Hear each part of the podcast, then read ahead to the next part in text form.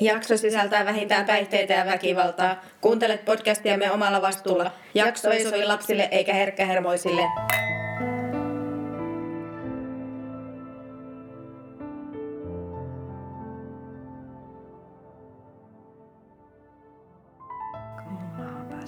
Tervetuloa True Crime Wine podcastin pariin. Jenni googlaa, minkä näköinen Milan Nestarek on. Se oli aika hyvän näköinen tyyppi. Oho. Semmoinen nuori komea. Joo, löytyy Instagramista. Poika. Joo, aika tämmönen kivan näköinen nuori mies. Joo, eli lasissahan meillä on tosiaan tänään tää Milan Nestarek Troublemaker, natuviini Tsekistä. Ja lautasella The Orphan-elokuvaa inspiroinut tarina sekä näköjään mun tuplateema jatkuu, sillä kerron lopuksi myös elokuvaan sopivan jälkkäritarinan. Okei. Okay. Kiva, että sä oot tänään äänessä ja saa itse tänään keskittyä kuuntelemaan ja nauttii viinistä. Sä Jenni oot lähdössä sinne Ranskaan reissuun, niin voisit sä vähän auttaa ja kertoa, että miten toi ohjaajan nimi lausutaan? Okei, en ole siis ikinä opiskellut ranskaa, mutta voin yrittää. Joo. Pientä jo... harjoitusta. Je me colle Serran. Yes. Eli hänen ohjaama psykologinen thrilleri The Orphan, eli Ottolapsi, kertoo yhdeksänvuotiaasta Ester-tytöstä sekä hänen adoptiovanhemmistaan. Tyttö paljastuukin kylmäveriseksi murhaajaksi, eikä ole aivan sitä, miltä päälle päin näyttää. Kate ja John Coleman rakentavat uudelleen avioliittoaan syntymättömän lapsensa menettämisen jälkeen ja päätyvät adoptioon. Kun he tapaavat yhdeksänvuotiaan Esterin Saint Marinan orpokodissa, he rakastuvat heti hyväkäytöksiseen tyttöön. Heidän poikansa Daniel on mustasukkainen uudelle sisarelleen, mutta heidän kuuromykkä tyttärensä Max on lumoutunut hänestä. Lopulta Kate alkaa epäillä, että Esther on manipuloiva ja jopa henkisesti epävakaa, mutta John kieltäytyy kuuntelemasta vaimonsa epäilyjä. Kate soittaa sisar Abigailille orpokotiin ja Nunna kertoo Esterillä olleen levoton ja salaperäinen historia. Kate sukeltaa syvemmälle Esterin menneisyyteen ja huomaa, että hän ei ole sitä miltä näyttää. Elokuvan inspiraationa on toiminut Barbara Skrlovan tapaus, joka tuli julkisuuteen, kun norjalainen 13-vuotias adoptiopoika Adam katosi ja selvisi, että hän oli itse asiassa 33-vuotias tsekkiläinen nainen. Barbaran vanhemmista tai lapsuudesta ei tiedetä muuta kuin että hän syntyi silloisessa Tsekkoslovakiassa ja että hän kärsi aivolisäkkeen vajaa toiminnasta, joka hänen tapauksessaan aiheuttaa kasvuhormonin puutosta, minkä vuoksi hän näyttää 13-vuotiaalta tytöltä. Barbara kärsi myös identiteettihäiriöstä psykopaattisten, skitsofreenisten ja väkivaltaisten piirteiden lisäksi. Tämän vuoksi hän viettikin ison osan nuoruudestaan psykiatrisessa sairaalahoidossa. Barbara osasi olla hyvin manipuloiva, ja hän käytti sairauttaan hyväksi naamioimalla itseään erilaisten persoonallisuuksien mukaan. Hän esiintyi pahoinpideltynä ja puolustuskyvyttömänä orpolapsena, vakuuttaen viranomaiset ja saaden itsensä adoptoitua useampaan perheeseen vuosi toisensa jälkeen. Mutta olisiko meillä tässä vaiheessa pieni viinitauko ennen kuin jatketaan tässä tarinassa eteenpäin? Joo. Eli tosiaan meillä on tänään laseissa tämä tsekkiläinen natuviini. Tämän on luonut Milan Nestarek, jota on tituleerattu tämmöiseksi Tsekin nousevaksi natuviinitähdeksi. Onko sulle Mervi nämä natuviinit tuttuja? No jonkun verran on tullut maisteltua, joo. Joo. Mutta ei mitenkään älyttömän tuttuja. Eli se tarkoittaa sitä, että ne on mahdollisimman käsittelemättömiä ne viinit, eli mahdollisimman luonnollisia. Joo, ja nehän on niinku suodattamattomia, suodattamattomia viinejä ja siitä syystä myös pullossa voi olla sitten vähän sakkaa. Joo. Tämä on tämmöinen aavistuksen samea viini, mutta ei mitenkään ihan älyttömän. Tätä voisi luonnehtia tältä väriltään sekä myös niin toi tuoksu. Tuoksu tommonen semmonen englantilainen omenasiideri. Joo, tää on melko keltainen. Joo, ja tästä sanotaan näin, että tämä on hieman utuinen, voimakkaan simankeltainen, raikas, kostean havumetsän tai suon tuoksuinen. Maku on kuiva, puhtaan rapea, yrttinen, jopa aavistus tanniinia, joka tulee lyhyestä kuorikontaktista. Ja sitten tästä voi löytää pihkaa, klementtiiniä, kuivattuja keltaisia hedelmiä, täyteläinen ja pitkä loppumaku. Ja taisi olla ruokasuosituksena tälle semmoiset juurevat kasvisruuat. Ja sieniruuat. Sieniruuat, joo. Varmastikin sopii tosi hyvin tämän kanssa. Ja punaalihaiselle kalalle myös. Joo. Ihan joko raalle tai kypsennetylle. Ja voi olla vähän mausteisempaakin ruokaa. Mä en ole kauheasti nauttinut natuviinejä, täytyy sanoa, että ihan, ihan muutama hassu. Kerrot. Joo, tämä oli kyllä tosi mielenkiintoinen valinta. Innolla Joo. odotin tätä päivää ja tätä viiniä. Kyllä, tämä on tosi hyvä. Mä tykkään. Olen juonut myös semmoista natuviiniä, josta en ole tykännyt, niin tämä on sillä mukava. Joo, tämä on natuviiniksi mm. kyllä tosi hyvä. Oh. No, saatavuus tälle viinille ei mikään maailman paras. Oulusta löytyy, Helsingistä löytyy, mutta muuten kyllä sitten Alkon verkkosivuilta voi tilata. Mm. 30 euron pullo. Tämä on vähän arvokkaampi. Joo, mm. mutta ei huono. Ei huono. Ihan on hintansa väärti. Jatketaanpa tarinaa. Klara Mauerova opiskeli yliopistossa pedagogiikkaa. Työharjoittelunsa aikana hän tapasi Barbaran, 13-vuotiaana Anikkana esiintyneen tytön, ja heistä tuli heti ystäviä. Tällä kertaa Barbaraa hänen omien sanojensa mukaan oli pahoinpidelty nuorisokeskuksessa, josta hän väitti paineen ja etsi uutta kotia, jossa häntä rakastettaisiin. Juuri eronnut Clara otti Barbaran hoiviinsa asumaan lastensa ja sisarensa Katerinan kanssa talonsa Kurimiin, maan kaakkoiskaupunkiin. Ensimmäiset yhteiset hetket olivat kuin unelmaa. Telttaviikonloppuja ja uusi ehjä perheelämä, joka toi vain iloa. Barbara tutustutti Mauerovan siskokset Graal-liikkeeseen, lahkoon, jota johti salaperäinen tohtori. Lahko harjoitti uskonnollisia oppeja etsien tietoa itsestä, maailmasta ja Jumalasta. Yksi ryhmän uskomuksista oli, että sen seuraajat olivat vapaita sosiaalisista tabuista, kuten insestistä, kannibalismista ja murhista.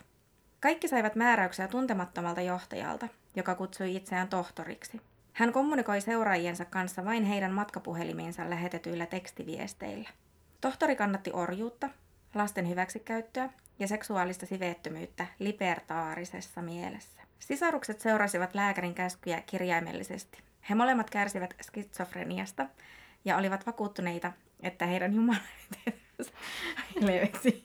Joo, nyt tulee niin hankalia sanoja. Mervi, mitä tarkoittaa se libertaari, libertaarinen, libertarismi? Eli libertarismi niin tämmöinen libertarismin kannattaja, eli libertaari, niin pyrkii maksimoimaan itsemääräämisoikeutta ja valinnan vapautta suosimalla mahdollisimman laajoja poliittisia vapauksia, yksilöoikeuksia sekä vapaaehtoisuuteen perustuvaa yhdistymisvapautta. Suora lainaus Wikipediasta, eli periaatteessa libertaarit on tämmöisiä, jotka no, oman mielensä mukaan ovat oikeutettuja tekemään jotain, mikä on muuten väärin tai laitonta. Eli kuten nämä, näiden tämän ideologia oli se, että he ovat vapautettu mm. tällaisista. Joo, vähän tulee mieleen kuin nihilismi myös. Ja no kerropa, mikä se nihilismi on. no se taas niin kieltää tämmöiset vallitsevat arvot ja käsitykset. Joo, kyllä. Ja täältä löytyy vielä sitten tämmöinen, että libertarismin kannattaja, jonka mielestä jokainen ihminen saisi huolehtia omista asioistaan, eikä sääntöjä luotaisi enemmistöpäätöksellä. Joo, eli sääntöjä mm. ei olisi ja kaikki saisi tehdä mitä haluaa. Just. Semmoinen on... mahtava maailma. Oh, Tähän on... siitäkin tulisi. Ai, en kyllä tiedä. Jatketaan. Sisarukset seurasivat lääkärin käskyjä kirjaimellisesti. He molemmat kärsivät skitsofreniasta ja olivat vakuuttuneita, että heidän jumalainen tehtävänsä oli vihdoin saapunut ja että tyttö oli kohtalon ihme, joka oli tullut heidän elämäänsä valaisemaan ja ohjaamaan heitä pelastuksen tielle. Barbara alkoi hallita ja manipuloida perhettä teeskentelemällä, että Klaran kaksi poikaa, Andrei ja Jakub, rikkoivat asioita ja käyttäytyivät huonosti. Ja siten vakuutti sisaret rankaisemaan heitä yhä väkivaltaisemmin poikien kuviteltujen virheiden vuoksi. Lopulta Barbara vakuutti sisarukset lukitsemaan pojat kellariin ja riistämään heiltä ruokaa. Todellisuudessa Barbara oli tämä salaperäinen hahmo, joka ohjasi sisaruksia tohtorin nimissä. Eikä. Kyllä. Hän sai sisarukset myös asentamaan valvontakamerat kellariin, johon pojat oli vangittu voidakseen seurata heidän kärsimystään. Ja tähän väliin mä haluan varoittaa, että tulossa on aika raakaa lapsiin kohdistuvaa väkivaltaa, että voisi kipata pari minuuttia, jos ei halua kuulla. Tämän vankivuoden aikana pojille ei annettu peittoja tai mitään pehmeää. Heitä näännytettiin nälkään, kidutettiin, hakattiin ja heitä käytettiin seksuaalisesti hyväksi. Lisäksi poikia poltettiin savukkeilla, Heille annettiin sähköiskuja, raavittiin haarukoilla, ruoskittiin ja melkein hukutettiin.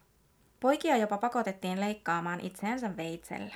Kun heitä ei pidetty häkissä, heidät laitettiin käsiraudoissa pöytään kiinni ja pakotettiin makaamaan omissa ulosteissaan jopa päiviä. Jos jompikumpi pojista oksentaisi, heidät pakotettiin syömään se. Naiset pakottivat pojat syömään lihoakseen, ja Ondein kerättyä hieman painoa, naiset pitivät häntä paikoillaan ja nylkivät hänen jalkaansa sekä söivät lihan. Hyi helvetti. He tekivät samoin Jakubille ja jopa pakottivat pojat syömään omaa lihaansa. Aivan järkyttävää. Mm, ja siis miettii, että oma äiti Aivan tekee omille pojillensa tällaista, niin aivan niin mahdotonta. Kun heitä ei kidutettu, heidät kirjaimellisesti syötiin elävältä. Kohtalo puuttui kuitenkin peliin, kun naapuritalon perhe osti ja asensi samanlaisen kamerajärjestelmän vastasyntyneen vauvan huoneeseen. Heidän asentaessaan kameraa käyttöön ilmestyi kameran ruudulle kuva seitsemänvuotiaasta Andrei-pojasta, joka makasi alastumana lattialla ahtaaseen koppiin sidottuna. Naapuri hälytti poliisin paikalle, ja he löysivät kellarista pojat sekä nurkassa itkevän tytön, Barboran, joka kertoi poliiseille olevansa poikien adoptoitu siskopuoli Anikka. Tyttö syytti äitiään Klaraa sekä tätiään Katherinea kidutuksesta. Poliisit pidättivät Mauerovan sisarukset ja sijoitti Andrein, Jakubin sekä Anikkana esiintyneen Barbaran lasten kotiin. Mutta seuraavana yönä Barbara karkasi. Poikien antaman todistuksen ansiosta totuus Barbarasta tuli kuitenkin ilmi, mutta hän oli jo painut Tsekin tasavallasta.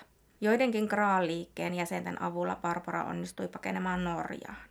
Tässä uudessa versiossaan Barbara oli Adam, hän kertoi paineensa kotoaan, jotta ei joutuisi todistamaan oikeudessa, ja hän käytti manipulointikykyään kertoakseen traagisesta menneisyydestään, jossa hänet oli myyty pedofiileille ja joutuneen useiden aikuisten hyväksi käyttämäksi.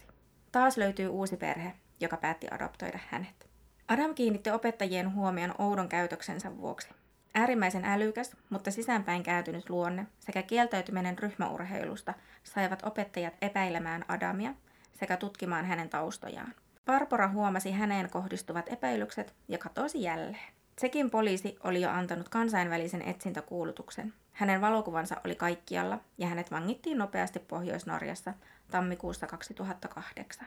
Nämä kolme naista, eli Barbara sekä Mauervan sisarukset, tuomittiin vuonna 2009. Nämä rangaistukset oli kuitenkin ihan järjettömän naurettavia siihen nähden, mitä he olivat tehneet. Olomoucin korkein oikeus tuomitsi Klaraan 18 vuodeksi vankeuteen Katherinen kymmeneksi vuodeksi ja kaiken kidutuksen suunnittelijan Barbaran joutui viettämään vain viisi vuotta kaltereiden mm. takana. Aivan älytöntä. Tämä oli aika jotenkin järkyttävä tarina ja sitten mä mietin, tota, haluanko mä kertoa näitä näin yksityiskohtaisesti, että mitä näille pojille tehtiin, mutta joo, aika sanattomaksi vetää tämä tarina. Niin vettä. Ei, jotenkin ei vaan millään tavalla pysty ymmärtämään, että miten oma äiti voi tehdä omalle lapselleen tolleen ja miten joku voi olla niin saatanan tyhmä, että uskoo jotakin mukaan tohtoria. Niin. Tohtori käskee tehdä näin, niin joo, tehdäänpä mm. näin. Joo, toki kerrottiin, että molemmat sisarukset kärsivät skitsofreniasta, mutta silti. Musta mm. jotenkin ihan hirveetä. Että miten sä voit niinku kiduttaa omia lapsiaan. Mm. Mitä se tekee niiden poikien psyykkeelle tommonen. Mm. Se, jos jotakin mm, positiivista, niin onneksi he säilyivät hengissä.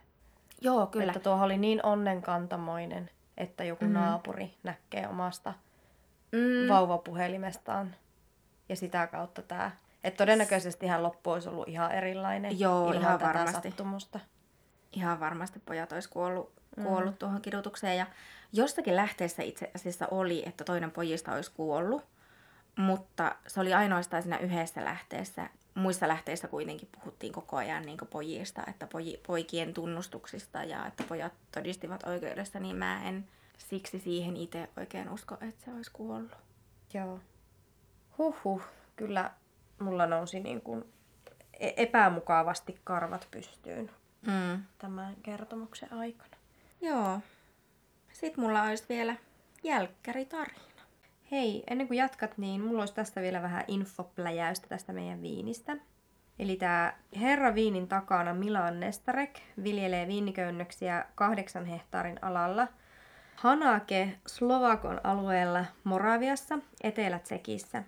Viinitila on melko nuori, sillä isä Milan Nestarek istutti ensimmäiset köynnökset vuonna 2001.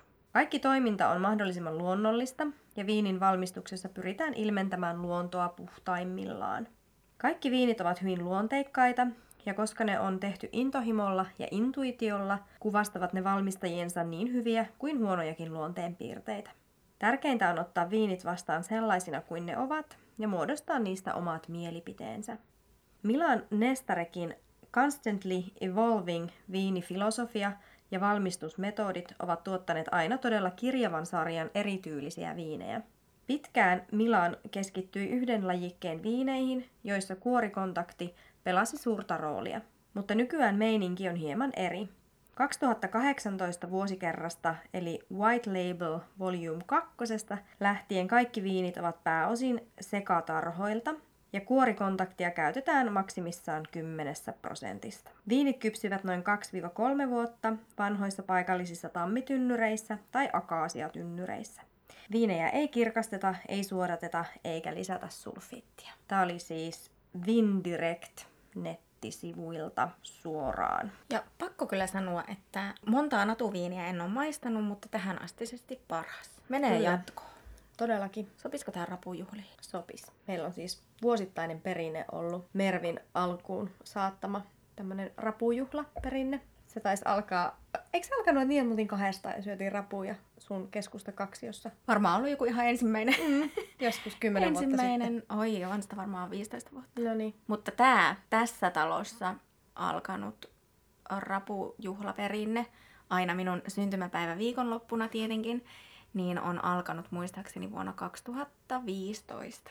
Joo, kerroppas niistä meidän rapujuhlista. Joo, siis meidän rapujuhlissahan perinteenä on ollut, että totta kai syödään rapuja, juuaan snapseja, mutta sen lisäksi sitten jokainen vieras tai oikeastaan jokainen pariskunta tuo sitten yhden ruokalajin ja siihen sopivan viinin. Ja osallistujamäärä on koko ajan pikkuhiljaa kasvanut ja kasvanut. Ja tosiaan ollaan välillä jo mietitty, että täytyykö meidän alkaa vuokraamaan jotakin tilaa, että Joo. me mahdutaan. Kyllä. Mutta toistaiseksi vielä Mervin emännöimänä. Toistaiseksi on mahuttu meidän residenssiin vähän ekstra pöydille ja tuoleilla varusteltuna, mutta Mutta sinne valkataan kyllä sitten ne niinku vuoden aikana parhaat viinit ja parhaat ruuat, mitä on tullut Kyllä. ideoita ja ajatuksia, niin sitten nautiskellaan rapujuhlilla joo. niistä. Ja syömingit päättyy yleensä vasta sitten joskus yömyöhään. Et se on aika lailla semmoista ruoan ja viinin äärellä oloa. On ihan parasta, tunteja. ihan parasta ystävien kanssa nautiskelua ruuasta ja viinistä. Mikä sen parempaa? Niinpä. Hei, onhan meillä joskus ollut bändikin. Niin onkin. Niin olikin, live-musiikkia. Oli. Oliko sulla joku pyöreät silloin? 40. Ei ollut. 50. Anteeksi, mitä? Anteeksi. Anteeksi, mitä? Siis mähän en ole vielä kuin silloin oli. 25. Ai niin, joo. Eli Joo. 20 Ää, joo, siis, joo, se, se itse asiassa kerrankin sattui niinkö ihan mun syntymäpäivälle se rapujuhlat, niin meillä oli bändi, Olohuoneessa. bändi olohuoneessa ja joskus on myös jatkoiltu tuolla meidän autotallissa laulaen karaokea, Kyllä. aikuista naista, Totta kai. mitäpä muutakaan. Joo, riittäisikö se meidän elämästä? Mm. No mut hei, meiltä on pyydetty ö, esittäytymistä, eli Instan puolella on tullut viestiä, että voitaisiko me joskus esittäytyä, niin meistä on ihan kiva välillä jakaa jotakin pientä meistä itsestämme myös sitten, niin tulemme tässä myös tällä tavalla pikkuhiljaa tutummaksi teille. Joo, ja kyllä mä uskon, että me varmaan jossain kohtaa, kun tullaan sinuksi tämän asian kanssa, niin varmaan pieni esittely tuonne Instan puolelle. Joo, kyllä. Mutta hei, jatketaan tuohon meidän jälkkäritarinaan. Toivottavasti tämä ei ole yhtä karu. Ää, ei ole yhtä karu, ei ole yhtä karu. Vähän iisimpi, mutta Paskaa silti. kyllä. Tämä on ristiriitainen tarina. Indianalainen pariskunta Christine ja Michael Barnett adoptoivat kuusivuotiaan Natalia Graysin Ukrainasta. Tyttö kärsi harvinaisesta lyhytkasvuisuuden muodosta. Natalia oli ollut Yhdysvalloissa noin kaksi vuotta, kun hän tuli asumaan Barnettien luokse, kun hänen edellinen adoptioperheensä oli luopunut hänestä julkistamattomista syistä. Jonkin ajan kuluttua Natalia alkoi käyttäytyä oudosti. Kristiin kertoi, että tyttö uhkaili perhettä ja jopa näki hänen kerran yrittävän kaataa valkaisuainetta Kristiinin aamukahviin. Kristiin alkoi epäillä, että Natalia ei todellakaan ollut lapsi. Hän oli pannut merkille muun muassa, kuinka hienostunut sanavarasto Natalialla oli, sekä hänen kiinnostuksen puutteella leluja kohtaan. Natalialle oli myös tehty lääketieteellisiä testejä, joiden oletetaan osoittavan Natalian luutiheyden ja hampaiden olevan teinin tai nuoren aikuisen luokkaa. Mietipä, jos sun pitäisi koittaa esittää lasta. Onnistuisi hyvin. Leikkisit niillä autoilla siellä tai barbeilla. Mut hei, mehän mentäis ihan hyvin 13-vuotiaista, kun me ollaan tämmöisiä Ja 150, 13-vuotiaasta mentäis, joo. 150 Joo. senttisille varsillamme. Joo, to, todellakin. Ja kireillä kasvoilla. Kyllä, totta. Kristiin myös kertoo huomanneen Natalialla häpykarvoja sekä löytäneen roskista verisiä alusvaatteita, joiden Kristiin uskoi todistavan Natalialla olleen kuukautiset.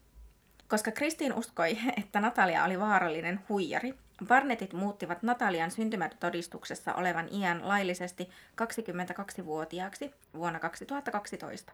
Ja vuonna 2013 he vuokrasivat hänelle asunnon ja muuttivat Kanadaan. Kristiin kertoi maksaneensa vuokraa vuoden ennen kuin perhe lähti maasta, ja että hän auttoi Nataliaa saamaan sosiaaliturvatunnuksen, hankkimaan henkilöllisyystodistuksen sekä saamaan ruokamerkkejä.